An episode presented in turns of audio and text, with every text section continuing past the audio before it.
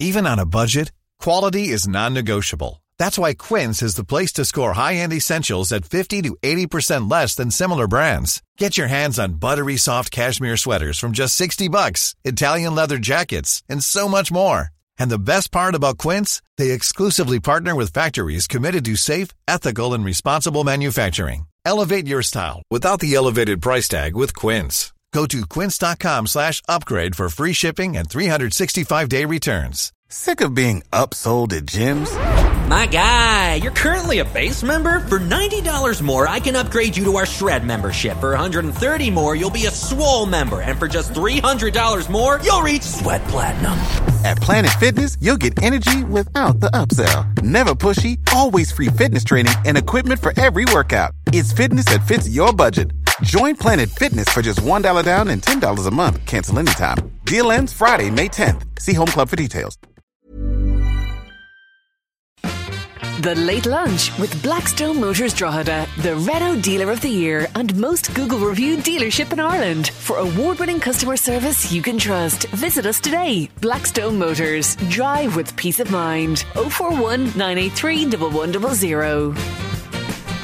You're very welcome to Monday afternoon's late lunch on LMFM radio. Before we get down to business today, I just want to say what a fantastic night we had at the Drogheda Chamber Business Excellence Awards on Saturday evening.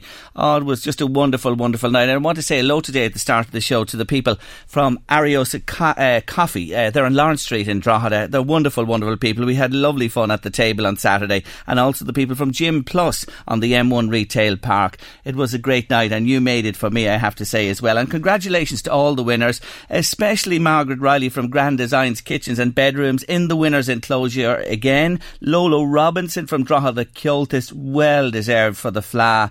Anthony Smith, I want to say well done to Smiths of Drogheda on the North Road. I was so delighted for Nicky and the boys and everybody there. And of course, the Hurley brothers on Narrow West Street, John and Francis, doing a great job there, winners of the People's Award. Just mention a few, but congratulations to everybody. Brand new week of late lunch, and my first guest of the week was raised in South Africa, has lived elsewhere, and travelled the world. Indeed, he's been to 63 countries at this stage, imparting his experiences, expertise, and successes to others.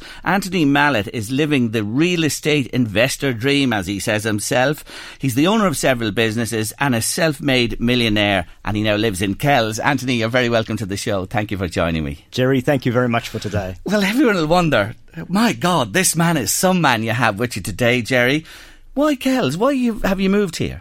So uh, I'm glad you asked that question. Um, I go back to my heritage. My mom's actually originally uh, from Ballymoney in Antrim.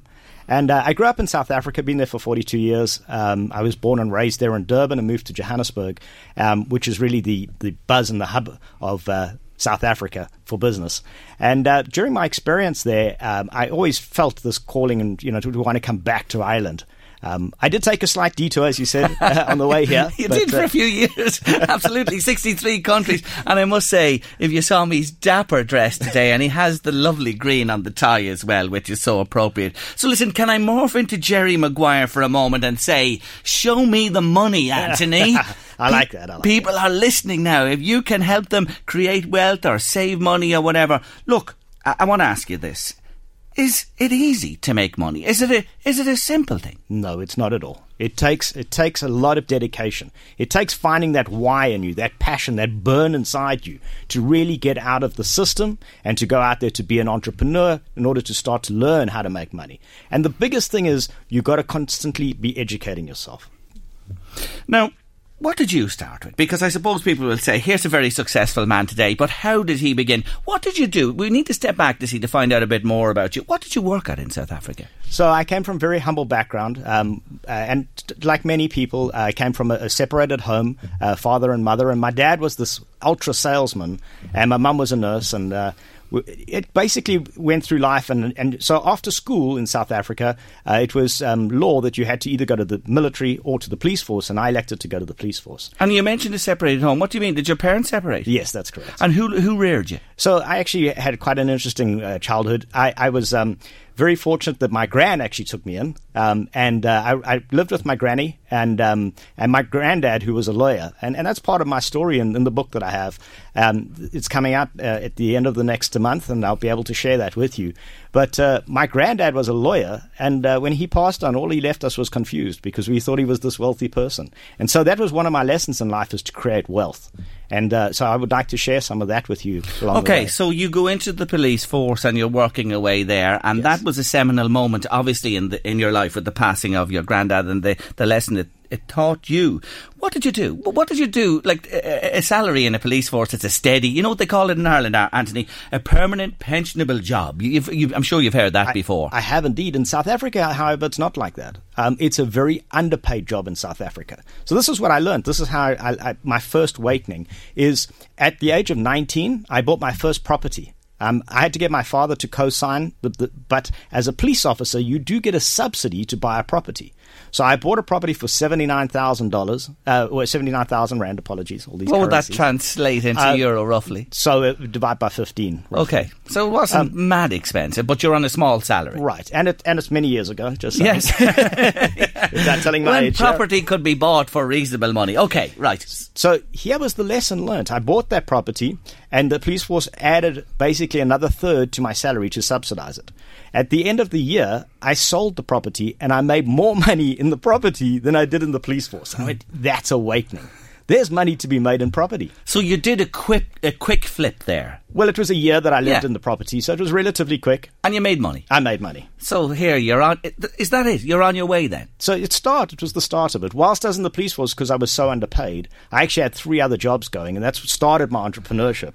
Um, and uh, really, that the reason why I sold the property is I was making so much money in my other jobs, being the entrepreneur, um, that I that I outgrew the property that I was in, and I wound up upgrading into a nicer property. Now, you mentioned there multiple jobs. Is that one of the key secrets of successful people as well? Working hard, doing what you have to do, gathering in the cash to set you up. So I'd like to say that in, as a young youngster, you know, without coming from having money, I slogged it. I did what they call in America hustle and grind. Okay. So, yes, it's important. You have to be able to decide early in life rather work harder and have delayed gratification. So, what does that mean in itself? So, when we get into, into wealth strategies, what I tell people is, you know, if you've, if you've got some money coming in, don't go and buy that fancy car. Rather go buy a property take the money from the property that you're making, from your investment property, go buy whatever you want. Go on holiday, invest it, reinvest it, you know, education, but you've still got that asset left. So if you even when you finish that fancy car, you've still got that house and the, and the passive income that keeps coming through. But here's the thing that Irish people can tell you after this great crash that wiped out so many people. Firstly, did you borrow to buy that first house? Yes, I did. Did you clear the borrowings when you sold it? Yes, I did. And you had a profit? Yes, I did. I okay. sold it for 127,000. Right. should you borrow? Should you? Uh, lots of people, you have to. In other words, to get on the property ladder, you will have to borrow. Indeed. The ideal scenario is if you held the cash. Sure. Do you put cash into a property or do you borrow? If okay. you had a call. Okay. So always borrow.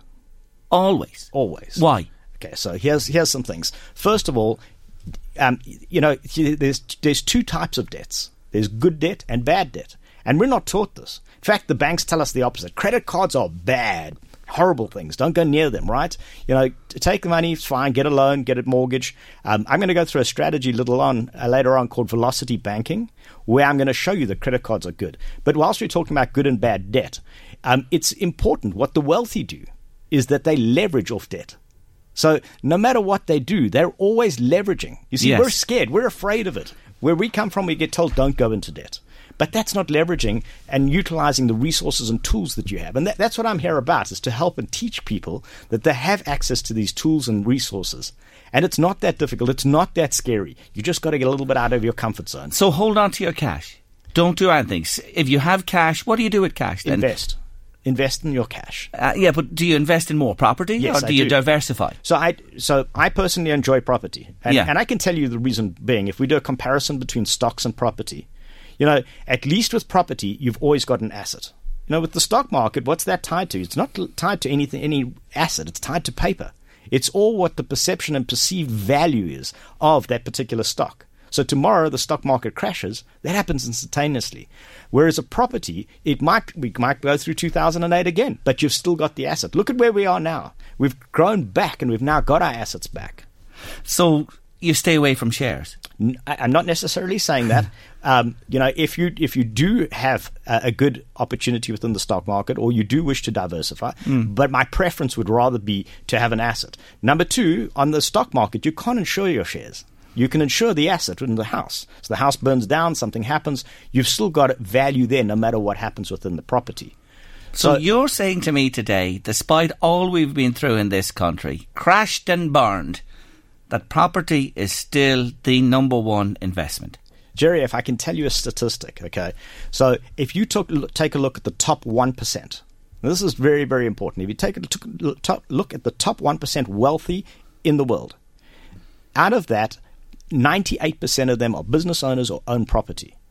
So, what am I telling you to do with your money? Either become a business owner, which I strongly encourage you to do, but certainly invest in property. The wealthy have property. That's the secret. So, despite all, are you hearing this, folks, today? I know people are probably running scared saying, Oh my God Almighty, don't bring me down that road again or don't get me involved in that. So, there's two distinct investments. There's the investment in your family home where you're going to live, which is very important. The, and you see the, the ramifications of that in Ireland where people don't have homes and we have a big homeless issue. Or there's the investment where you invest uh, to get people to rent from you and pay you rent, etc. Do you distinguish between those? Oh, I'm so glad you asked me that because the property that you live in is not necessarily seen as an investment. So let me ask you this question. Do you get any money from the property that you live in? No. No. Okay, yes, you get appreciation, but you don't get any money. So if we're looking at a cash flow balance sheet, what happens is that's not an investment, it's a liability there's always outgoing. There's the maintenance, there's the utilities, there's all these bills that are accruing all the time. And in exchange for that, you're just getting a place with a roof over your head.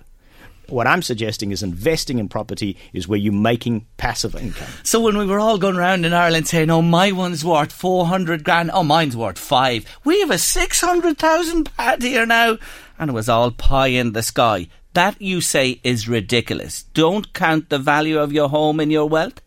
No, I, I, it's obviously on the balance sheet. You have something called equity. Yes. What I now suggest is take that equity. You should you should always be leveraging it. Take that equity and invest in rental properties. So would you again say uh, borrow on the strength of your home and invest in something else? I would indeed. And, and you'd have no worries about doing that. Not at all. No sleepless nights at all. I've seen the success it's brought me, and I've seen the success it has brought so many people. Let me ask you this, because you know, there are many opportunities to uh, invest and make some money. And we, you've talked about property is your number one. You know, we hear about gold, that gold was a good investment for a time. It peaked at a point. What about these brokers, investment brokers that you go to and they have all these sparkly spangle schemes that they want you to invest your hard earned cash in? What do you make of them? Oh, Gerry, I'm glad that you picked that up because, look, I mean, everybody's got a job to do. But here's the thing I don't understand. We're stuck in the 40 40 40 trap, okay? So we work 40 hours a, a, a week um, for 40 years in our life to retire with 40%. Now, there's something wrong with that picture in itself, right? Now that you say it, 40 40 40. Okay. Brilliant. So, what I try and do is I teach people they've worked so hard for that hard earned money and then what they do is they go and give it away. They give it to a broker who doesn't have your best interest at heart. When I say this, I really mean it sincerely because he doesn't work for you. He makes a commission off the stocks that he buys and sells. So, and he gets motivated by certain stocks and incentives to go and purchase certain stocks. Okay, um, so really, his interest has not necessarily got yours at heart. He wants your money. He wants your money. And you mentioned stocks there. There can be land involved here, property, a range of things. Correct. But you're saying to me uh, today, and I've had experience, bad experience of this myself, terrible experience of people that I just think, oh my God, why did I ever go near them at all? Sure. Stay away from them. Right. Is that is that is that what you say? That's what I would suggest strongly.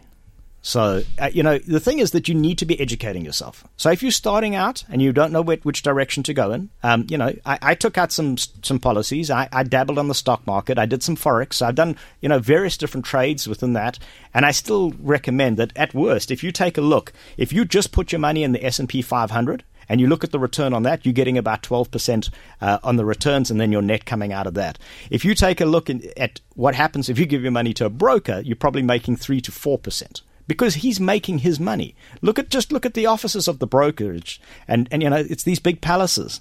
You know that money comes from somewhere, and it's coming from you.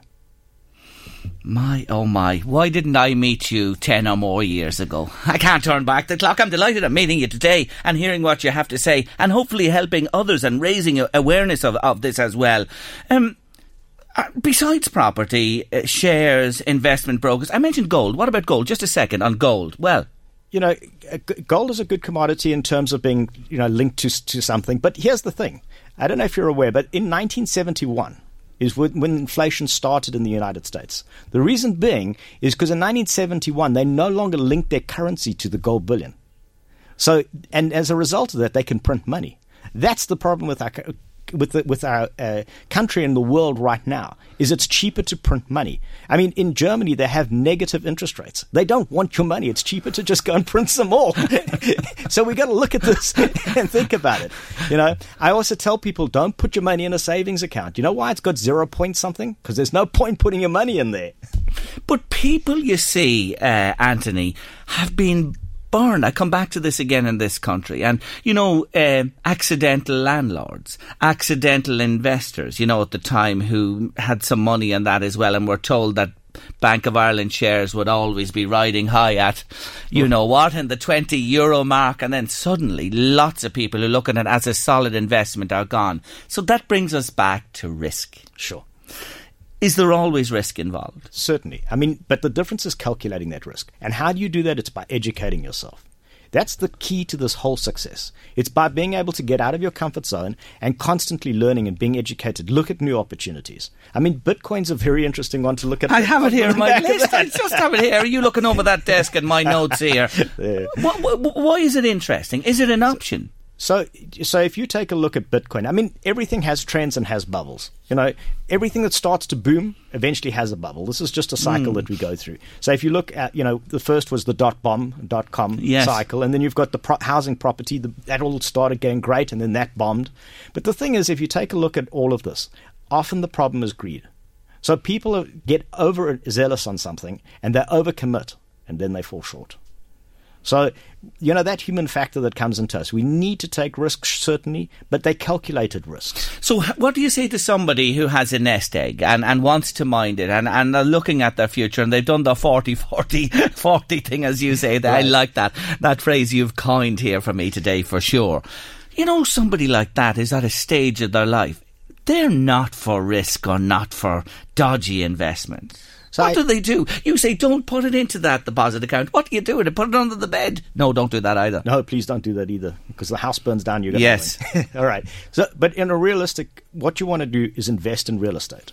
So you want to be educated. You need to understand how the real estate market works, and then come back to what I was saying initially: invest in real estate. Start to build that legacy.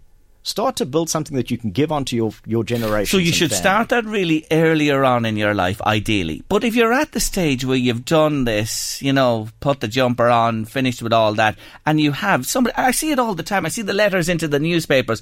What do I do? I've just got a lump sum from work and my pension coming to me.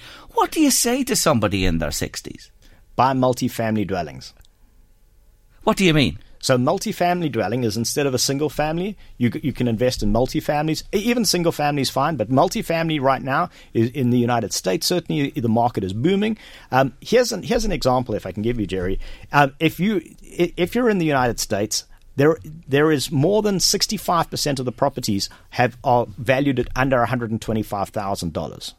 Now, banks won't give you a mortgage for for anything under the own 25. So you have a massive untapped market there. You've got a lump sum. You can go and buy a property between forty to eighty thousand dollars, and you become the bank.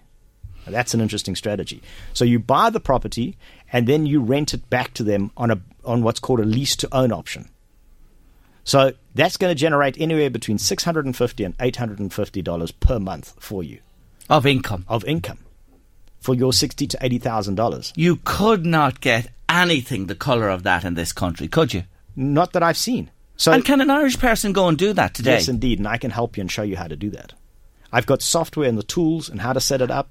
And that's you, you're, you're are you guaranteeing that return for a time? Then do you do you so, give it to them for a period of time or what? So there's different ways we can structure the deal. If they want me to, if they want to be completely passive in it, they can give me the money and I can invest it.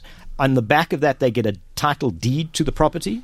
so that they have access to the property and they have what that means is that the property cannot be sold without them getting paid back their money and we write them a promissory note and they can be earning at least three or four times what they're currently getting from that it sounds too good to be true uh, often it is but i mean we've got enough testimonials we can show you proof um, and, and, even some of these properties, I, I, tell you one scenario. I bought a property on an auction. So I got educated on this, how to do this in America when I moved there four years ago.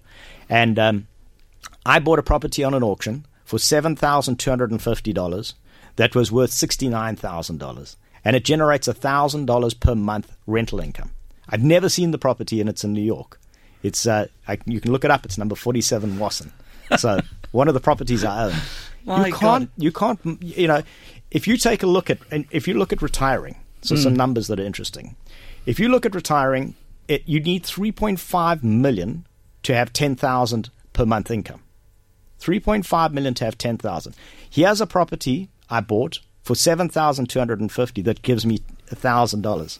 So if we look at that and we calculate the maths out, I need $72,000 if I could find all these properties, which you not necessarily can so easy, but $72,000 for the same 10000 It's a little different to finding the three and a half million. My word, it is. You've got the bongos beating in late lunch land for sure. I, will only be able to take some of these questions, but I'll take as many as I can. And here comes Louise with even more for you as we speak. Um, just a comment in general. Lorcan's been on to say he had the privilege of meeting you uh, last week by chance. He's so interested in your life story, uh, really knows what he's talking about, and looking forward to meeting him again. Thanks for that comment, Lorcan, this afternoon. So, uh, Tom says, in the name of God, don't listen to that man. The world's going into a global recession. What do you say to that? So here's the thing if you own property, I ask you the following. I mean, everybody needs a house to live we know there's a shortage of property anywhere in the world, including Ireland, um, and this is something that needs to be addressed. Um, and the point is, if the world goes into a recession, these are just you know things that you need to be prepared for how to, to you know overcome these. But if you own a property, I ask you the following: Does rental ever come down? Very, very seldom, unless it's become a slum or an area of discontent. Generally, rentals go up. And so they when, have been in Ireland, and now there's a cap. You're in an area of the world here today where rents are capped. Sure, I, I do get that. But at the same time, I mean, at least you're getting a return on your investment. Mm. If you lose your, your money in the stock market, it's gone. You need, you know, you have to wait for that equity to rebuild itself. You no longer have that asset. Just a question on that. If you've borrowed X amount and you have repayments and your rent is not meeting those repayments and you have to subsidise it, is that a bad investment? So you know, again, we need to look at, you know, what are the opportunities to overcome that.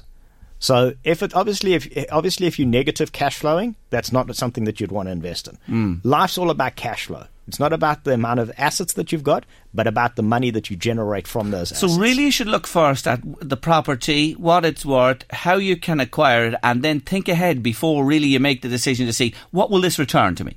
Hundred percent. That must be done first. One hundred. Jumping in without that type of analysis is that's where that's why it crashed. That's why most markets crash because people stopped doing the analysis. They just kept and kept on investing money after money into property, um, and and the property market crashed globally. Another comment: Is the Australian market not tumbling at the moment? Um, so, I mean, every market has its cycles, you know. And, so, and tell me this, stop there, because this is important. I'm, I, I apologise for being, I'm not being rude, but I really need to hear this. Will there be another crash in Ireland? I'm sure. How soon will that be? Uh, that I cannot predict. But I mean, the point is exactly what we're coming to is by being educated and financially educated is what's important. Not taking your money and putting it in a no point bank account. At least this way that you are investing, there is certain risk, but we are able to mitigate most of the risks by being educated and looking at how and where to invest. And you think in the long term, whatever, property falls and rises, but you always have the asset, as you emphasised a little bit earlier on. It's a Ponzi scheme, says somebody else. How dare you? Well, answer that. so I'm not sure where the, where we get got off track to think it's yeah. a Ponzi scheme. This is um, not what you're talking about. They're talking about the scheme you're talking about in America. Okay, no. So I mean, I can show you lots and lots of people that have invested very successfully. Um, learning to to invest is what's key. It's not a Ponzi scheme. No. Hello, LMFM. A question for the gentleman being interviewed. What's your opinion on cryptocurrencies? Would he invest in them? Says Paul. So again, you know, you need to look at you know, Bitcoin was quite interesting. I mean, it came into the marketplace. There was this massive hype, and then that bubble itself burst. I mean, we know that you know what the, what the uh, Bitcoin's currently trading at. So, would you look at diversifying and looking at high risk? Yes. You know, you need to take your portfolio, take a look at it, and take some money. But, you know, investing in some of these things, you need to know it's like gambling. So you need to be able to be prepared to lose that money on your high risk investment. And if it works, great. I know people that have made millions and millions of dollars and euros and bitcoins by investing in, uh, in, in, in the cryptocurrency. And it's here to stay.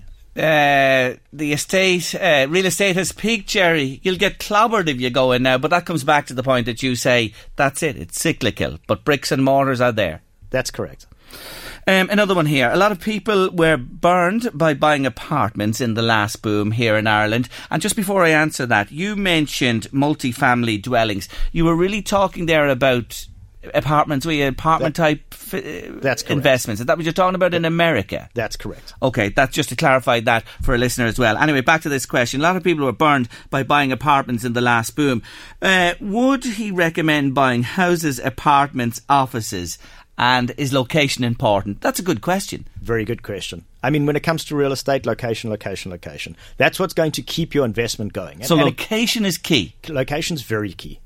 I mean, if you take a look at, at you know, not every property went under. You know, if you if the properties around Dublin, look how expensive they, they are now and how much they've grown. So being educated and knowing which property to purchase is is really. Have key. you preference for a home, an apartment, an office block investment? No. I, do you look so, at them all? I do look at them all personally. I've got different strategies for each one of them, which is key. Um, and so, what you need to do is really the, the, the crux of this is looking at the cash flow. Mm. There's somebody there just in a general comment. Hi, Gerry. We bought uh, the home place and we're paying our mortgage until we lost our tracker. Well, if you lose a tracker, I know the tracker mortgage has been very important to people because it stays with the European rate as well. I'm sorry to hear that. It's probably as an aside issue here. I, I don't know why you lost your tracker, but I know it's a big blow to anybody if they did lose that. Thanks for the comment. Um, come back to this uh, wealth generation. You say there are five pillars of wealth. Name them. Okay. So I like this topic because how do you create wealth? First of all, as I suggest, there's five pillars there's business, taxes, banking, real estate, and education. So now what we need to do is take a look at this. The first two are outflows. So if you're looking at uh, banking and taxes, those are outflows. What do I mean by that? And how do we overcome these? First of all, um, one third of your funds that you get generally go towards interest. One third of the funds that you go to come go towards taxes, and you left with a third. So how do you become more wealthy? How do you stretch that? It's very simple. We need to take a look at taxes and look at interest. So the first one I'll tackle quickly is taxes. The the most taxed people is people that are employed because you cannot write off things. So as a business owner, you have the ability to write off a lot of your expenses. That cell phone that you have in your hand, right? You carry it around. That's a business tool when you own a business, and that's tax deductible. So now you learn to write off all these taxes. The TV set that you have in your house is probably where you're watching your education on. So you can write the TV set off, right?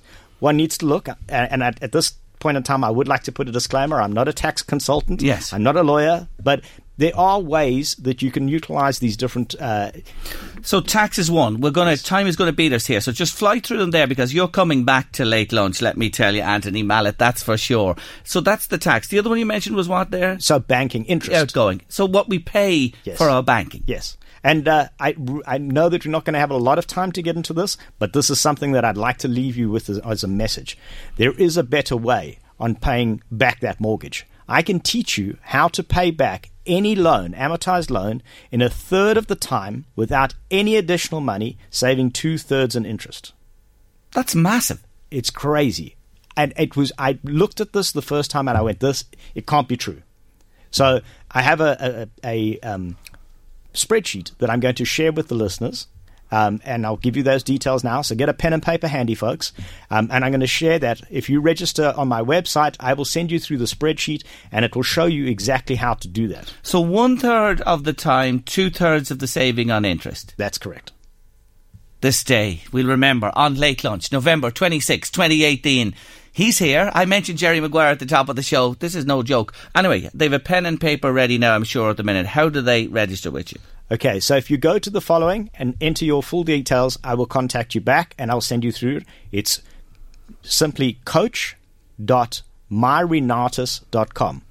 So I will say again, it's coach.myrenatus, which is spelled M Y R E N A T U S dot com. That's so very simple to get. Coach, coach at myrenatus.com. Coach dot. It's it's a website. Coach.myrenatus.com. That's correct. It's a okay. website that they go to. They fill in their details, um, and then I will be able to contact. Quickly name the other three that are the wealth pillars: real estate, education, and business. And education you invest in. Uh, your own. Yes, correct. and you get the investment back. That's what's do. critical. And, and that, that is a critical factor with that as well.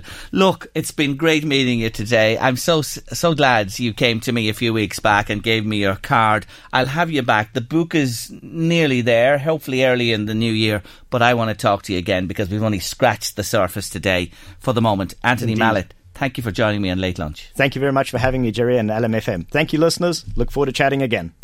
The Late Lunch with Blackstone Motors Drogheda, your local Renault selection dealer. With over 250 quality used cars in stock, there's always something for everyone at Blackstone Motors. Check out our used stock online at blackstonemotors.ie. They say a week's a long time in politics, but when it comes to sport and soccer in particular in Dundalk, they'll feel that hours is a long time when it comes to the beautiful game. Yes, you've heard the news. It's been all over the place uh, in the last few days. We were talking about it on Sunday Sport yesterday, Sport today with Colm. It's in the news. It's everywhere. And he's just given his first press conference. He's now in the Ireland camp. I'm talking about Stephen Kenny, the most successful Dundalk manager probably of all time, is gone and he's taken over the Irish under 21 job with a view to becoming Ireland manager after Mick McCarthy's two years. I'm joined on the line by a man we've talked to on numerous occasions about Dundalk football, Frankie Waters. Afternoon, Frankie. Afternoon, Gerry. Well, I suppose this has come side left. Did it come as a big as big a surprise to you as it did to the country? Absolutely. Um, my understanding, Gerry, is that last Friday, um, Stephen Kenny was offered the under 21 job and he said no. And that appeared to be the end of the matter. That, you know, Mick McCarthy was being appointed and that'd be the end of the matter. But that all changed in a very short time on Saturday. In fact, in a very, very short window of time. The FAI came back to him and made the succession deal offer. And Stephen Kenny was only ever going to leave Dundalk to take up the senior Ireland job, and I suppose that's what's happened, Gerry. Mm. Um, it's a, a, very emotional time for an awful lot of people who follow the Lily Whites because I said there he's just been unbelievable for the club. The last number of years since he came in has been a whirlwind, and look at the success that's followed here at home in the European games. He's a huge loss. Oh, it's a huge loss, and the town is almost in mourning, I'd say, because of what has happened. But you know, I have to wish Stephen the best, and I'm sure most people do wish him the best in his new job. The, the club is in a much better place than when Stephen joined it six years ago. Um, you know, 90% of the double women's squad have been signed up on contract again this year. Mm. None of the back teams um, group are leaving with Stephen, so Vinnie Perth's still there, Rory Higgins, they're all still there, so that, that infrastructure is there. So you know, it, it, it, the club's in a much stronger position than it was six years ago, and uh, I believe you know it now has the facilities and it now has the assets to let's say, make the right appointment to carry on that success. Now, we'll talk about that in a moment, but I, I concur with everything you say there. Uh, he, he said it before. I saw an interview with him way back when he was Longford manager. He's only a whippersnapper, uh, green behind the ears, his first managerial job. And he, he had, funny enough, a discussion uh, about managerial, um, you know, a path for him and where he'd like to see himself. And he mentioned this. You can only but wish him well. And, you know, haven't seen what he's done at Dundalk. I'm sure you believe that he can put his imprimatur on Ireland ultimately, Frankie. Well, well, certainly starting with the with the underage setup and the under twenty one, etc. You know, if anyone can do it, I think Kenny can do it. Certainly make a difference at that level. And we've all argued, we've all said, you know, Kenny Kenny can do it at any level. So I've, I've no reason to believe he won't be able to do it at senior international level. I suppose the only concern you would have is you said a week is a long time in politics. Well, two years is a long time in football, mm. you know, and you'd wonder just you'd be a bit concerned, but you know, how is it going to pan out over the next two years for him? Yes, and if McCarthy, on the other hand, this has been mentioned so many times, does a wonderful job you know, at the end of two years, how will the land lie? You know what I'm saying? Well, that, that that would be my main concern. That you know, um, you know, if sorry, I don't mean to say I'm concerned if Mick McCarthy's successful, yeah. but if, if, I know. is successful, scenario, then you turn around to Mick say thanks very much, and you know here's your P45, and uh, but that seems to be the deal, mm. uh, you know, Gerry. So yes, and essentially you have to take it at face value. It's going to be a different world for Stephen because managing uh, at underage level internationally is a different. It's not like being in a club every day with your players and training. You have them once in a while. He'll be on the road a lot. He'll be watching a lot of games, especially in in the UK as well, keeping an eye on the players. It'll be a change for him too. Well, Dundalk's moulded in, in his image. Yeah. Um, the squad is moulded in his image. That, that you know that, that he picked his players. They're his players. Not the same at this at the level he's now at. It's mm. not the same setup. Uh, and again, I suppose to be honest, he, he's not the ultimate boss there either now. You know, which, which he was in Dundalk. I mean, yeah. um, what Stephen wanted, Stephen got effectively in Dundalk. Mm. Uh, very different setup now he's in, a uh, very different job, and you know he doesn't have that day to day contact, and you know he doesn't have the the that I wouldn't suspect that you know his own support team around him either. So it's it, a big challenge for him as well. Yeah, but you can understand the man has done probably done he has he's done it all uh, at League of Ireland level. He really has, and he's made an impact on Europe. He wants to challenge himself again. That's understandable with anybody. It's great in somebody, isn't it? I think good luck to the man. You know, he wants to challenge himself at, at senior international level, and you know, um, let's hope that goes very well for him. I suppose you, you could say, what else was left for him to do in, mm. in League of Ireland? But uh, you know, well, we in the dog would like him to continue to do what been doing, particularly with, with you know the European football coming up again next year and the, the qualifiers in the Champions League. You know, there's opportunities for Dundalk there, but I suppose those opportunities are there for whoever the new yeah. the manager's going to be. Absolutely, Frankie. I'm sure at uh, Shamrock Rovers and Cork City and maybe another place or two, uh, they're delighted for Stephen. They are delighted. I know League of Ireland fans are a very close bunch as well. Yeah. They love to see their own getting through to the national sides, uh, doing well if they go across the water. And this is the ultimate for the League of Ireland now to have Dundalk's manager in charge of the national side. But you know what I'm getting at? They might think there's a little chink in the lily white well, I suppose we, we, we all at League of Ireland level been arguing for years, you know, give League of Ireland players a chance and, you know, maybe give somebody like Stephen Kenny a chance. But of course, if I was a Cork City supporter or Shamrock Rovers supporter, I would have to say I will be quietly saying to myself, well, this, this maybe is an opportunity for us. Mm. Um, you know, but as I said already, the, the squad is there, the supports are there. I understand, you know, that the same budget as last year, if not somewhat increased from the American investors. So, you know, um, I think continuity is going to be an important thing for Dundalk this year. Now, you mentioned uh, his team, who he's had with him there, Vinny Perth in particular, right beside him all all the way. Um, is Vinny an option? I know there's this whole thing of having the license to coach in the league may impact on Vinny taking the reins. Is that correct? Hi, I'm Daniel, founder of Pretty Litter. Cats and cat owners deserve better than any old fashioned litter. That's why I teamed up with scientists and veterinarians to create Pretty Litter. Its innovative crystal formula has superior odor control and weighs up to 80% less than clay litter. Pretty Litter even monitors health by changing colors to help detect early signs of potential illness. It's the world's smartest kitty litter. Go to prettylitter.com and use code ACAST for 20% off your first order and a free cat toy. Terms and conditions apply. See site for details. Planning for your next trip? Elevate your travel style with Quince. Quince has all the jet setting essentials you'll want for your next getaway, like European linen, premium luggage options, buttery soft Italian leather bags, and so much more. And is all priced at 50 to 80% less than similar brands. Plus, Quince only works with factories that use safe and ethical manufacturing practices. Pack your bags with high-quality essentials you'll be wearing for vacations to come with Quince. Go to quince.com slash pack for free shipping and 365-day returns. When you need mealtime inspiration, it's worth shopping Kroger, where you'll find over 30,000 mouthwatering choices that excite your inner foodie. And no matter what tasty choice you make, you'll enjoy our everyday low prices, plus extra ways to save, like digital coupons worth over $600 each week. You can also save up to $1 off per gallon at the pump with fuel points. More savings and more inspiring flavors make shopping Kroger worth it every time. Kroger, fresh for everyone. Fuel restrictions apply. Correct. That's correct. Um, yeah, I suppose continuity is the crucial thing here, and who knows that team better? There's only one person who knows the team as well as Stephen Kenny, and that's Vinnie Perth, I would say, and the team around him. So certainly, I personally would see that Vinnie Perth is a is a serious contender, and I think the issue about the license can be addressed.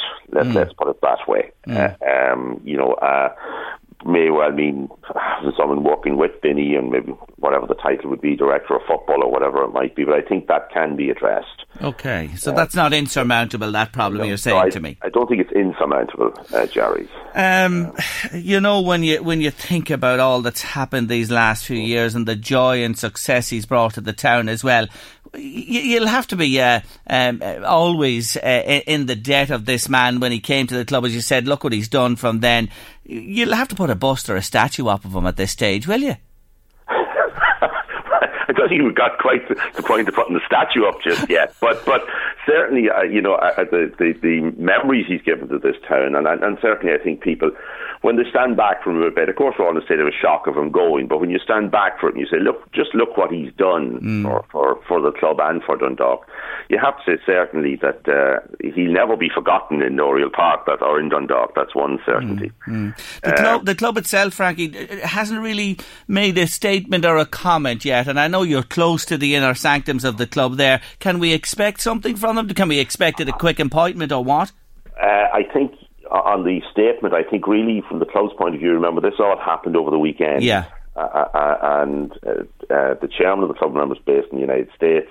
Uh, and the Friday was there was nothing happening. It all happened Saturday afternoon. But I do think that the club are doing well waiting until after Stephen Kenny's um, interview or a formal appointment today, a formal announcement. I think you'll get a statement from the club fairly quickly now. And, and I would expect that that statement, so you can guess what it's going to say, it's going to wish him good luck. No Yes. question about it. Yeah, yeah. No, I, I, I've heard clips from the interview. I was coming on air th- there as it's just feeding through. I was listening to it on our news and sport there, and he was very appreciative of all that's happened in Dundalk and what the club did for him as well, and that he'll miss it and he loved his time there. And it's really nice to hear him speak like that. What else would he say anyway? Well, what else do we say? But you know, Yeah. he loved Dundalk and Dundalk loved him. Uh, as, as regards a, a quick appointment, I would have thought the club will move relatively quickly to, to deal with that situation. You don't want this dragging on for too long. Like I say, the squad's there, the, the, the background team are all there. So I think it's a case of get on with the job because suddenly it's Christmas and so on and so on. So I, I do think there'll be an urgency with the club to actually resolve this fairly quickly. Although I, I do understand from the club the, the phone has been hopping this morning. You can mm. imagine. Oh, listen, it's the job everyone wants, Frankie. Never mind Stephen wanting the Irish job when you look at club football.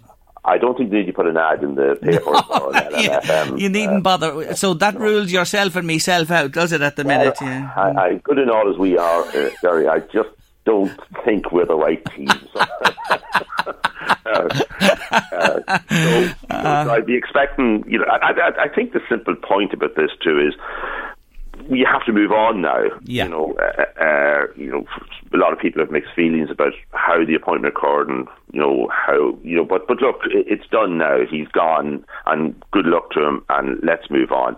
And like I keep saying the same thing. This club is a very different club than the one Stephen Kenny joined, and a lot, of course, of that is down to Stephen Kenny uh, and Andy and Paul, the former owners of the club, and now the current owners and the current uh, management structure up there with Martin Connolly and Mal Brannigan, etc. That it's all down to them, really. Yeah, yeah, and there is a, a big uh, situation uh, supporting and behind the manager. Final thing, uh, there'll be no shortage of tickets. There'll be plenty of black and white among the green and white at Lansdowne down the road. Well, yeah, I must say you, you'll often find with many League of Ireland supporters that they're not actually great Ireland supporters Yes. sense of going to going to matches. But Yeah. now, of course, we, we don't have that excuse maybe No. anymore. That that, uh, that you know we, we have to sign up for the Aviva now. Of course, Dundalk spend a lot of time in the Aviva. Ah, listen, she is our, is our co-tenants there at this point in time, to be honest with you.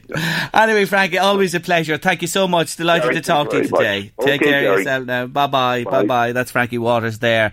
Fantastic man, great Dundalk supporter involved with the club, just reflecting on Stephen Kenny's wonderful tenure. And may I join in all the congratulations as well to wish Stephen all the very best. Anytime I had any dealings with him, from the day he came to Dundalk, I remember the day he arrived, he's always been courteous to me and helpful and taking the phone calls and would talk to us whenever he could. Indeed, he did just recently, the morning after the cup final, when I'm sure he could have done with a few more hours in bed. But we wish Stephen Kelly. Kenny all the very best in his role with Ireland and look forward to him taking the reins in two years. What an honour that is. And we watch with interest to see who will take the reins at Oriel Park. The Late Lunch with Blackstone Motors Drogheda, your local Renault selection dealer. With over 250 quality used cars in stock, there's always something for everyone at Blackstone Motors. Check out our used stock online at blackstonemotors.ie. My next guests on Late Lunch this afternoon are husband and wife Joe and Pat O'Connor, who spend hours in their shed these days, often without a spoken word. Well, that's what Louise. That's what Louise told me this morning. You can t- confirm or deny this in a minute. They're laughing away there in the background. Let me tell you, they're a gifted pair because they've teamed their talents as wood turner and crafter, and are now inundated with requests for the handmade products. And they trade under the title All Things Handcraft. You're both very welcome to the show. You're laughing at me that you better start talking this afternoon. I want none of that shed stuff now in here. Was she right or was she winding me up there to tell me that you. I might be right now.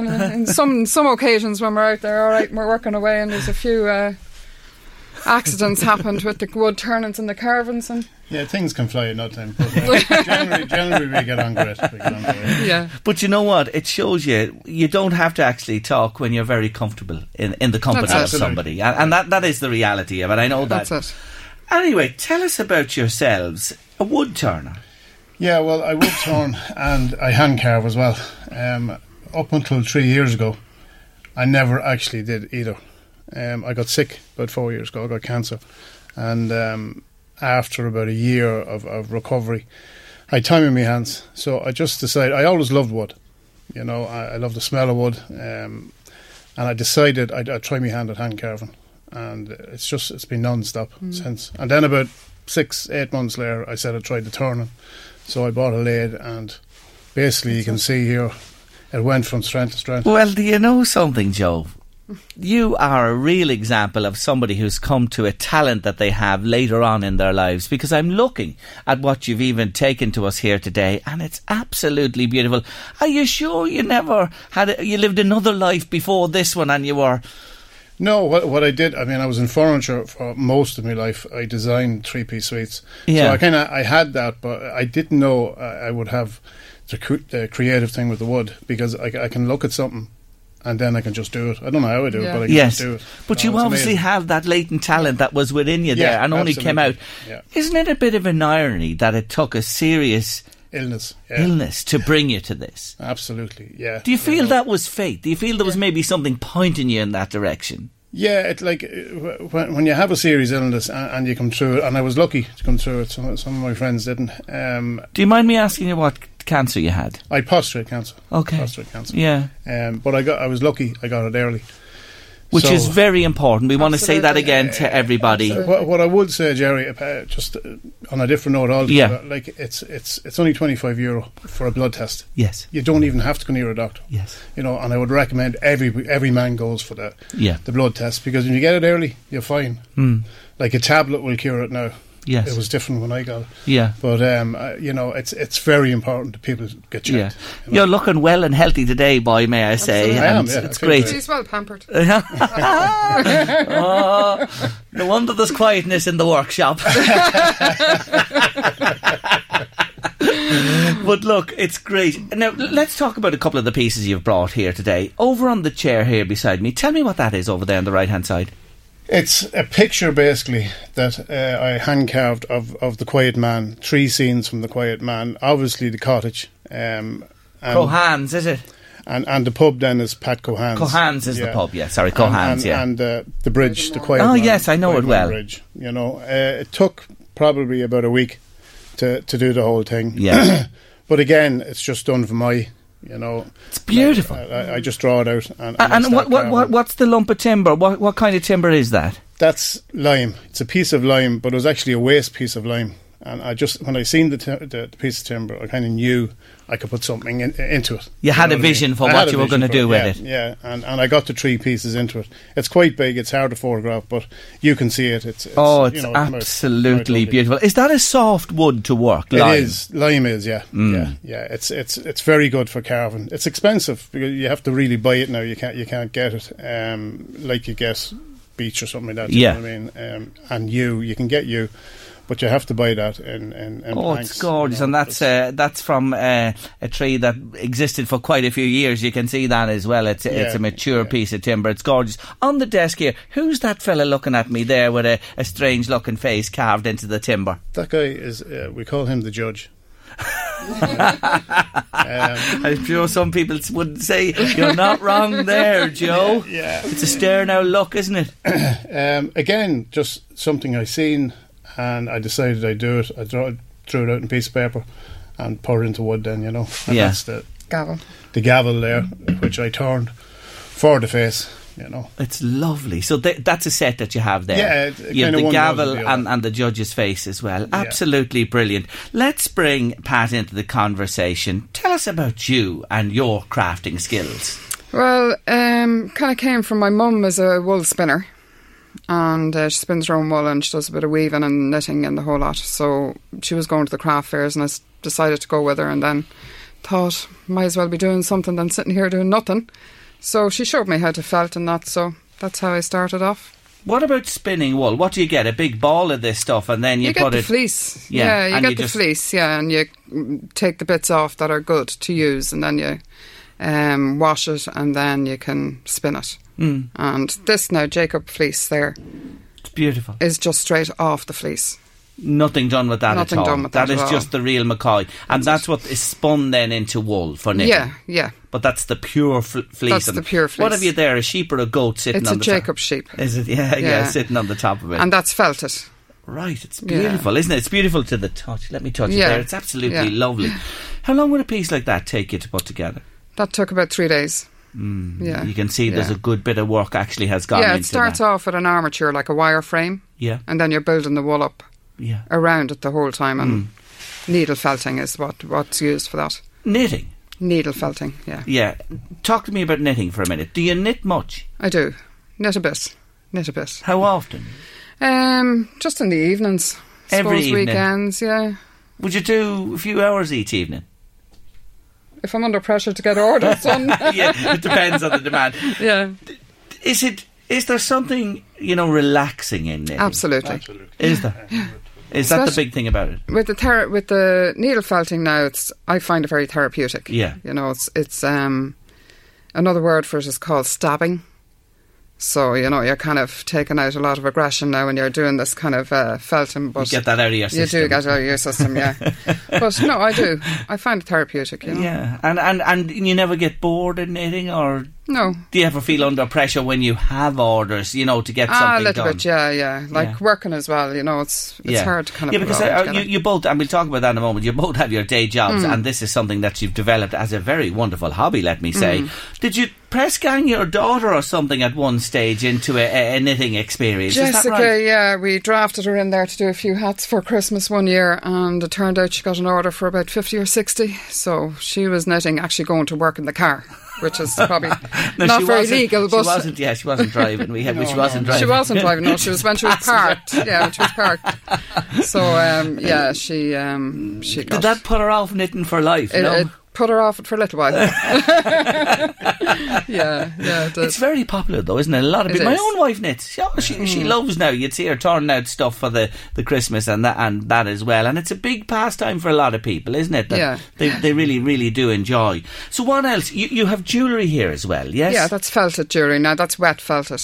What do you mean by that? It's um where you get the wool and you kind of agitate the wool with hot soapy water, so the fibres are coming together. You're actually sculpting with the Mm. wool, and uh, you just make different pieces. Like, That's you know. lovely. That's uh, earrings there and Yeah, uh, a a necklace necklace, piece yeah. as well. It's got the colours in it. How do you get the colour into that? That's actually rolled felt. So Is you're you're layering the wool and then you roll it with hot water and soapy water, and then you uh, when you cut it, then you, you don't know what design you're going to have Yeah. until you actually cut through it. I see. And then you have your different It's designs. beautiful, and they match perfectly as well. you. Uh, the, the necklace and the earrings, and beside it here, you have the most gorgeous l- little Christmas wreath. Mm, wreath. Yeah.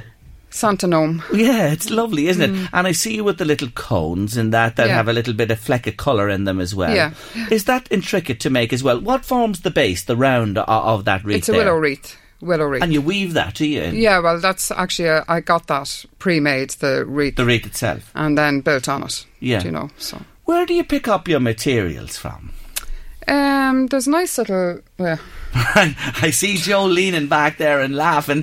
Come come on, come in, tell me more about that. Well, I drive. Well, I drive a coach on occasions, so I've often went to, to Limerick, Cork, or wherever, and uh, if there was enough room in the boot, I could come home with half a tree. Yes. You know. Yeah. So uh, Aha, hold on, hold on. I think there's a little exaggeration there. You can come home with a whole tree as well, I believe, yeah, at we, times. we've done that. We have done that. Okay, on one occasion, We're over in in Bettystown uh, looking for for timber, and there was a tree on the beach, and uh, I looked at it and I says, "No, I don't think that'll fit in the bus." The But, two of uh, us walked by it. Yeah, we walked by it a couple of times and then we came back to it. So I got a chainsaw, I cut it in three, got the bus, put it into the bus, and brought it home. And the next day I, I erected it in the workshop. So it's, it's actually standing. in And the I'm of the looking at a workshop. picture here, and it goes from the ground to the ceiling as Absolutely, well, yeah. i- in the Yeah. shop there. Yeah. It's beautiful, isn't it? It's, It's amazing. tree. And Yeah. and that that intricacy with all the winding round the centre column, that is natural. Yeah, That's, the way it came vine. in on the beach. Yeah. Yeah. We found it up on the beach. Ivy yeah. through it. Isn't that amazing? is, is a beach well? A beach must be a great place for flotsam and jetsam and all this type of stuff, is yeah, it? Yeah, you can. We got lots of timber. You know what I mean? You get lots of timber that, And that washes inspiration as in. well. Yeah, And do you do you go to beaches now specifically with an eye to see what you can pick up? absolutely. Yeah. yeah. yeah. We- nice we- we- pastime as well, isn't it? Yeah, yeah. Well, Like, there was do one time now he left me in Cork and came Oh, home I with a car full of uh, you. we we all the whole family were down. Jess, Joe, and, and, and ourselves went down, and um, we had two cars, and I was supposed to bring obviously some of the kids home, and there was a yew tree after falling down, so I filled the whole car with yew, and I left them, and I brought it home. So we were left in Cork. See you sometime. See you later. But you see, you, you can't look a gift horse in the mouth Absolutely either, not. can you, when you see something too like hard, that? It's too hard to get Yeah. wood. You know what I mean? Yeah. It's very hard to get wood, and and if you have to buy it, it's very expensive. You know. So. So you're um, understanding. You're an understanding family. That's you it, yeah. Sure, I just to went to the bar. you didn't mind either. Another night. Yeah. So you mentioned you drive a coach. Is is that yeah, right? From I drive. Well, I drive buses and coaches. yeah, Yeah, yeah. So yeah, that's six, that's six your years. day job. And day and, job, and what do you do, Pat? I'm in a legal office yeah, in okay, Navan. okay, Yeah, and that's your solicitor's job as well. yeah. So, how much time can you devote to this, or, or, or, or does it allow you with your day jobs and family and everything? Well, weekends, obviously. Hmm. I, d- I do do a lot on the weekends. Saturday, And, uh, Sunday, or just Yeah. one day at the weekend? No, I, No. I do it both days, Yeah. Saturdays and Sundays. But it's not the, the thing about most of the stuff I do. I don't do repeats. Everything They're I do one-off. is one off, and, and if I had to do a repeat, and I've been asked to, I don't do them because that's work. Yes. Do you know what I mean? And, and what I'm doing now is not I enjoy what I, I enjoy just go out and creating something different every time I do it. So if somebody takes something from you, that's it. You won't see another won't see one another of those in the world. It's bespoke for that person. yeah, That's absolutely. Yeah. Isn't that terrific? Yeah. That's a real t- unique selling point, may I But say. it, it kind of takes away from what we're about in doing it Mm. because it is kind of something that we enjoy. yes. And then when it comes to being like that, you know, Yeah. work as such. It's a little bit different for the knitters and 50 hats, is it? Absolutely. That, maybe that's why she was turned off. it. Different, yeah. I can Maybe see that's you, what it is. You have the yin and yang Yeah. between the two of you for sure, you know? Absolutely. But uh, with this beautiful work, oh, by the way, sorry, I missed one here. Look. What's that? Another earrings. set of earrings. Set of earrings, yeah. Aren't yeah. they gorgeous as And they're well? wet felted as well. so- Oh, they're lovely. And the little sparklies round the edge of Mm. them, all the little diamonds there, aren't they gorgeous, gorgeous, gorgeous? Um, how do you um, bring awareness of what you do. Well, you're doing it here today with me on, on late lunch. But you know, where do you? Where are you? How can people have a look at your stuff? Where do you go? We go to craft fairs. We've been doing them now this year mainly. Um, we were in the Ardboyne yesterday. We're going to Monalty next Sunday, and um, a few places. We went to the Kilmore in Cavan there recently. Yeah. And we also have an online presence now. We have our website up and running. So all things handcraft. All things handcraft. dot IE. Okay, Yeah, all things handcraft.ie. And we've just tweeted a picture of some of the beautiful items uh, that Joe and Pat have brought brought to us on late lunch this afternoon. Uh, do you ever get people calling to you? I know you're Dunmo people, are you? Yeah. yeah. Does anyone ever call to we had have a few people now inquiring to come out and have a look at the shop, but we it's mainly online now. We have the Yes. platform, you know. Yeah. We, we're not. And and where is the big workshop? Is it at the back of your house? Back of the house. Back of the house. You have a big, you have a building there you walk Yeah. out of, have you? Yeah, it's not that big. Yeah, yeah. Garage. It's a guy. and is it true? Is it true that you're sort of, you know, keep yourselves to yourselves when you're beavering away there in the two year you in the workshop? Ah, sometimes. Yeah. Sometimes we do throw ideas around the place and Yeah. bounce off each other, you know. Yeah, we bounce off each other. Yeah. we do. Mm. Yeah, Yeah. yeah, absolutely. Yeah, But you know, it, it works well. You know, the partnership works works well. I can see it. I can see it. I said it already. 35 years together, you You, know. ah, listen, you dovetail perfectly. it ain't going to change at this stage. That's a very content man. I'm just looking at him. here. I can tell you that. That's for sure. Wait till I get you outside. Uh, we're going to keep the mics rolling for that one. only joking, only joking. Listen, it's lovely to meet you. You're a lovely couple, honestly. I Thanks very much. Just uh, congratulate you on your success with this and remind listeners again, it's called All Things Handcraft. Joe and Patricia O'Connor, and they'll be in Manalty Next Sunday. next Sunday if you want to meet them there at, at the Christmas fair. And what lovely things you have with the Christmas season on the way. Continued success. Thank, you for you joining very me on the show today. Thanks, Thanks very very Thanks a much. million. Thank you. Appreciate it, Gerry. The Late Lunch with Blackstone Motors Drogheda, your local Renault selection dealer. With over 250 quality used cars in stock, there's always something for everyone at Blackstone Motors. Check out our used stock online at blackstonemotors.ie.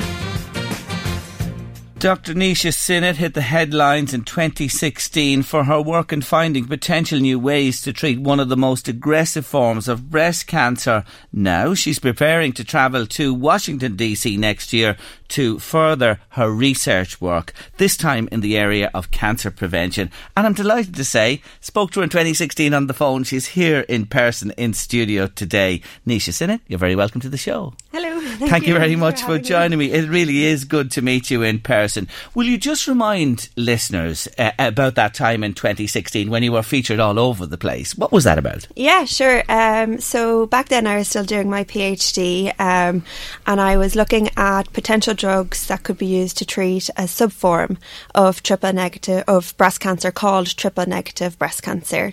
So it's one of the three main types of breast cancer and it's considered uh, the most difficult to treat because it doesn't have what we call a targeted drug therapy. So that's really what my PhD uh, studies were trying to work on to try and identify um, this kind of targeted drug therapy.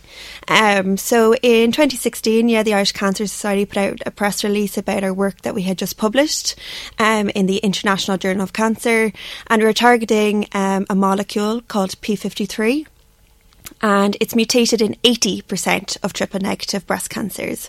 And we found that one of these drugs that we were testing could reactivate or fix this mutation and it could kill triple negative breast cancer cells in the lab. Which is where I'm based. I'm a scientist, and all of my work is lab based research. Yes, so you're not a clinician. You want to say that uh, when it comes to doctorate, it's in. But that's a, um, that was a, a major breakthrough. Um, yeah, in the area of triple negative Yes. breast cancer, um, yeah, I suppose you could say, you know, everything, you have to take everything as it comes, you know, it's all lab based and it's all preclinical. And we were really happy with the project, how it went, the result. Obviously, it's what everybody wants to get a positive result. Um, but it's still early days. Yeah. But in this cancer conundrum, there are um, uh, thousands of building blocks that you and your team and people, you Yeah. provide one of those little blocks, and eventually, please God, it'll all build into something major, major when it comes to cancer detection and Yeah. Treatment. Absolutely, yeah. And even what we did built on Yes. those kind of building blocks from Mm. people for you know previous years. Like the p53 protein, which my work was focused on, was discovered in 1979. Um, you know, so um, and then it was only ten years later that they actually realised that for ten years they've been working with the mutated form. Yes. and that actually when it was in the normal form, it's protective and it helps our cells. Mm. So then they found out, you know, when it's mutated, it can cause cancer. And since then, people have been trying to um, target this mutation, and it's very difficult to treat. But in the last few years, a number of different drug compounds have been. Um, produced or made, you know, to target this mutation, and that's really where I came in. Then, you know, just straight Yeah. out of college. Oh no, you've painted the picture really well. We we get it. We know where you fitted, and, and well done to you on that. You really did grab the headlines about that at the time. You mentioned three types of cancer: the most aggressive, the triple negative. What are the other two? Yeah, so the other two are what we call ER positive or hormone receptor positive. So that's where the estrogen receptor is overexpressed, and that's really the cause of the extra cell growing and the tumour forming. And then the other type is HER2 positive. So again, HER2 is a kind of receptor that's on your cell and it's overexpressed. So there's extra receptors there. This is a growth factor, so really it just gets activated. And again, the cells just grow extra because Mm. there's extra of these receptors. Are they there. easier to treat? The, the number well, the one thing and two. With, um, yeah, well, the thing with those two subtypes is because we know what drives the cancer. Um, there's drugs for those, so these Okay. targeted drugs. Yes. Um, so they can bind to the receptor and stop this growth, and you know they're a really effective drug therapies. They really revolutionise breast cancer treatment. So that's what we really would like to get for triple negative breast cancer is these targeted, specific drugs. Um, because triple negative is now treated with chemotherapy, and everybody knows chemotherapy, and you know it's it as well that has re- revolutionised cancer treatment. It's a very effective treatment for some people, but for other people, it's not effective. Whereas with these targeted therapies, they're specific for your cancer. And not just you know fast cell, cell growth or anything. Mm. So um, they're specific for your cancer. So they go in, they go straight to the cancer, and also with that, there's less side effects because it's it's specific. Yeah, you know. it's brilliant. So it's, that's kind of where it's a win-win for Yeah. everybody: the treatment, the patient, the, whole Yeah. lot, and the whole uh, recovery process as well. For it, I hear what Yeah. you're saying. I hear what you're saying, and it's it's most welcome. Now, since you hit the headlines, Hmm. uh, what have you been at since? Yeah, yeah. So I finished up my PhD, so that was great. Got God, my- I just say to anybody who does a PhD, well done to Oh, you. thank it's you. not an easy. Yeah, it's a big commitment. Definitely, it was four years. Mm. Um, a lot of work, a lot of commitment. Um, but I, I was really lucky. Obviously, um, great project, great supervisor, Professor Joe Duffy and Professor John Crown as well. Um, I was through the Breast Predict program with the Irish Cancer Society, and that was wonderful. You know, we met regularly. I got to meet other peers and other supervisors. You know, it was a great uh, consortium. Um, I had a really positive experience, although Mm. it is still hard work. Oh yeah, to- of course. You know, for But anybody. When you enjoy something, it, it, it it's a, a great help and a great assist to you going through a, a Yeah, tough process like yeah, that. So you you complete your PhD then. Yeah, then I stayed on in Vincent's for another year, finishing up um, the project that I was working on for papers and publications, things like that. And then I was lucky enough to um, be awarded a cancer prevention fellowship. So um, I applied for that actually over a year ago. Um, and it's co-funded between the Health Research Board in Ireland. So the first year I'm here in Ireland, so I'm doing that right now, and then I go over to um, just outside Washington DC to the National Cancer Institute um, in the States. So that's part of the National Institute of Health over there, and I'll do three years of funded research over there with that. And interestingly, it's in the area of cancer prevention. Yeah. Now, here's the question. and the big, big question that everybody, I'm sure, and you've heard this, and it's always one that'll come up. Can this ultimately happen? Do you ever see a day arriving when we can prevent cancer and get it at its source and stop it? Um, I think we, as humans, will always form cancer. I think um, in terms of prevention, um, well, obviously there's a lot of lifestyle factors. You know, things that everybody smokes, eat healthy. You know, alcohol consumption. They're very exercise. important too. Hugely important. So there's no, th- there's no getting away from this message that's out there. If you're overweight, if you don't exercise, if you eat the wrong things, if you drink too much, if you smoke, They contribute to every kind of cancer, pretty Okay. much. Yeah, That is the reality. that is the reality. Yeah, um, but then obviously there's other kind of cancers, genetic based. Um, we don't understand all of those, Mm. so there is still a lot there to be learned Um, and then just earlier diagnosis and things like that. You know, we when we study cancer, it's usually when cancer is already developed in the body. You know, when you actually can see it as a when you're a patient or a clinician, and you go in, it's already a fully formed tumor. So if we could understand a little bit better how it gets to that stage, um, I think we could have better early treatment. Yeah, or what the indicators are. Yeah. God, if it was only as simple as you get a headache and, and it indicates that there's Yeah, something early on up. exactly, But yeah. cancer's not like that. No, it's not. No, and it's so different for everybody because it comes from our own cells, so it's really, really complex. And um, like we understand a lot about cancer now, but even you know by the time we get to work with cancer cells or look at them or anything, there's so many things that have gone wrong within the cell to get to that stage. Um, if we could, you know, and it's a maze. You know, we don't know which ones were the first ones to go wrong or the first genes to be mutated and things like this. It's just it's really really complex. So I probably I'm still interested in the molecular biology side of things, um, just you know in early stage cancers. Mm. Um, What else are you studying at the minute? You're in- yeah, in this so, year you're doing. yeah, what are you doing uh, there? for this year, I'm doing a masters in public health. Eh, Um, one year. One year. Uh, you don't half like challenging yourself, do you? I know. Because I, don't know, that program can take longer, but Yeah. you're all it's full time and you're in Full this. one yeah. year, yeah. And what's the idea of that? What what what does that Um, give you? So for that, I'm learning about epidemiology, which is um, population studies, um, which is very important for cancer prevention. So it's where you look at characteristics of large cohorts of people and try and identify things.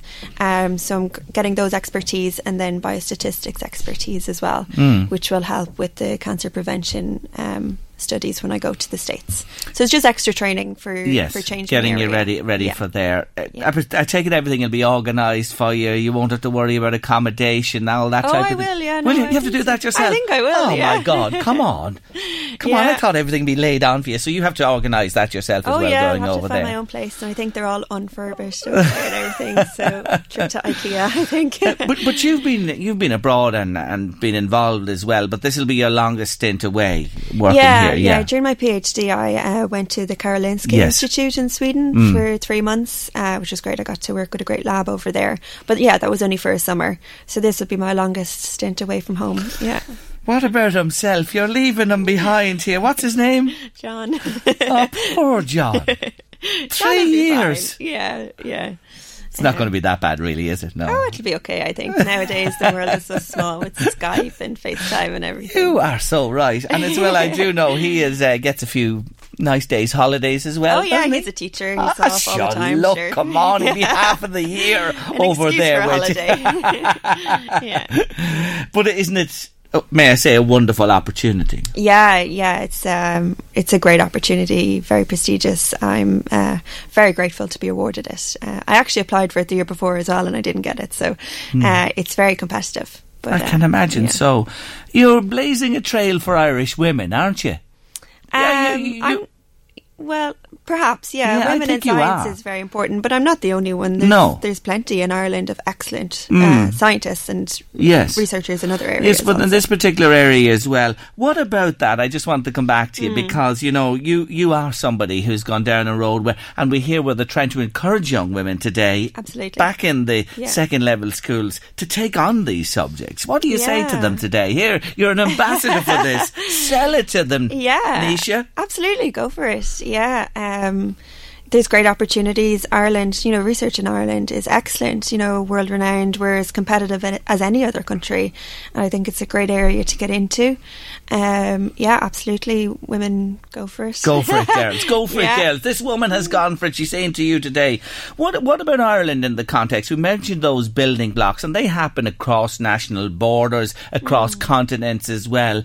Where do we sit? You know, the Irish effort in this. Oh, Ireland is great in terms of research. We have loads of excellent researchers in the area of cancer research, and we're doing really well in immunology as well. Um, yeah, extremely competitive, and we've loads of international collaborators. Um, you know, Irish hospitals are involved in some of the biggest clinical trials in the world. You know that are you know headed in the states, and we have patients in Ireland that are you know on those trials. So I think we're doing great. Yeah. Do you uh, sit here today and think, you know, when you were back at your school days and that as well, did you envisage this path for yourself where you are? No, not at all. I didn't really. I think it's very difficult as well. Like you're so young when you're doing your leaving cert and Mm. everything. I think with anybody, it's very difficult to see more than maybe like five years ahead of yourself. You know, especially when it's not, a, you know, a, a career where it's a straight path. You know, with, with research, it kind of jumps and you can go each in other ways. Um, no, I, I really didn't know what I wanted to do. My aptitude was for maths and science. I was wasn't good at business studies or accounting. You know, in my junior cert, I did bad in those. It just wasn't what I was into. Um, so I decided to study science in Trinity because um, you know I read the description of it and I was like, oh, that looks cool. And again, I could defer for another two years before I had to specialize. Mhm. So the first two years were just general science. I did all of the different types of sciences. And then it came to third year, and biology was my favourite. So I specialised in molecular medicine then. And that was, um, it gave me a good base for my PhD. So it was a translational course.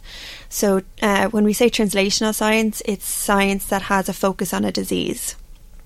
So rather than just looking at, say, a protein or a molecule because you're interested in how that works, it's you're looking at that in relation to what it does to a disease, which is my focus and what I'm interested in. I like to see a kind of real world aspect to science because you can get very away from things, you Yeah. know. Um, so that's what my course was based on, and then luckily uh, gave me a good background for applying for the PhD that I ultimately got. Can I tell you, you've uh, given us a real world explanation of you and what you do and where you're going Oh, today. yeah. you have to say that, and I really enjoyed listening to what you had to say. You're a talented bunch, you Sinnotts. Jack, your brother, sat in that very seat, number one leaving cert in Yeah, Ireland. How's he getting on? Brilliant, yeah. Yeah. He's uh, he's doing lawn politics in Trinity now. Terrific. He loves it. He's in his element. That He fella is going places Oh, just like yourself. And what about you have a brother, Andy? He's in London, is he? Yeah, my older brother. So I'm the third. So Andy's uh, just above me. He's uh,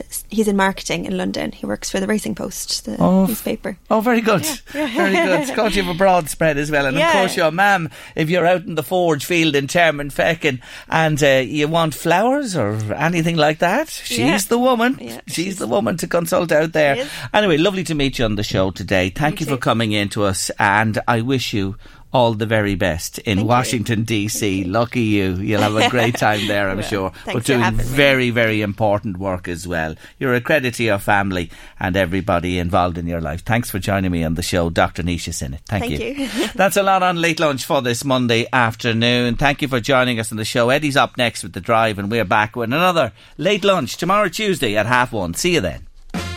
The Late Lunch with Blackstone Motors Drogheda, your local Renault selection dealer. With over 250 quality used cars in stock, there's always something for everyone at Blackstone Motors. Check out our used stock online at blackstonemotors.ie. When you need mealtime inspiration, it's worth shopping Kroger, where you'll find over 30,000 mouth-watering choices that excite your inner foodie. And no matter what tasty choice you make, you'll enjoy our everyday low prices, plus extra ways to save, like digital coupons worth over $600 each week. You can also save up to $1 off per gallon at the pump with fuel points. More savings and more inspiring flavors make shopping Kroger worth it every time. Kroger, fresh for everyone. Fuel restrictions apply.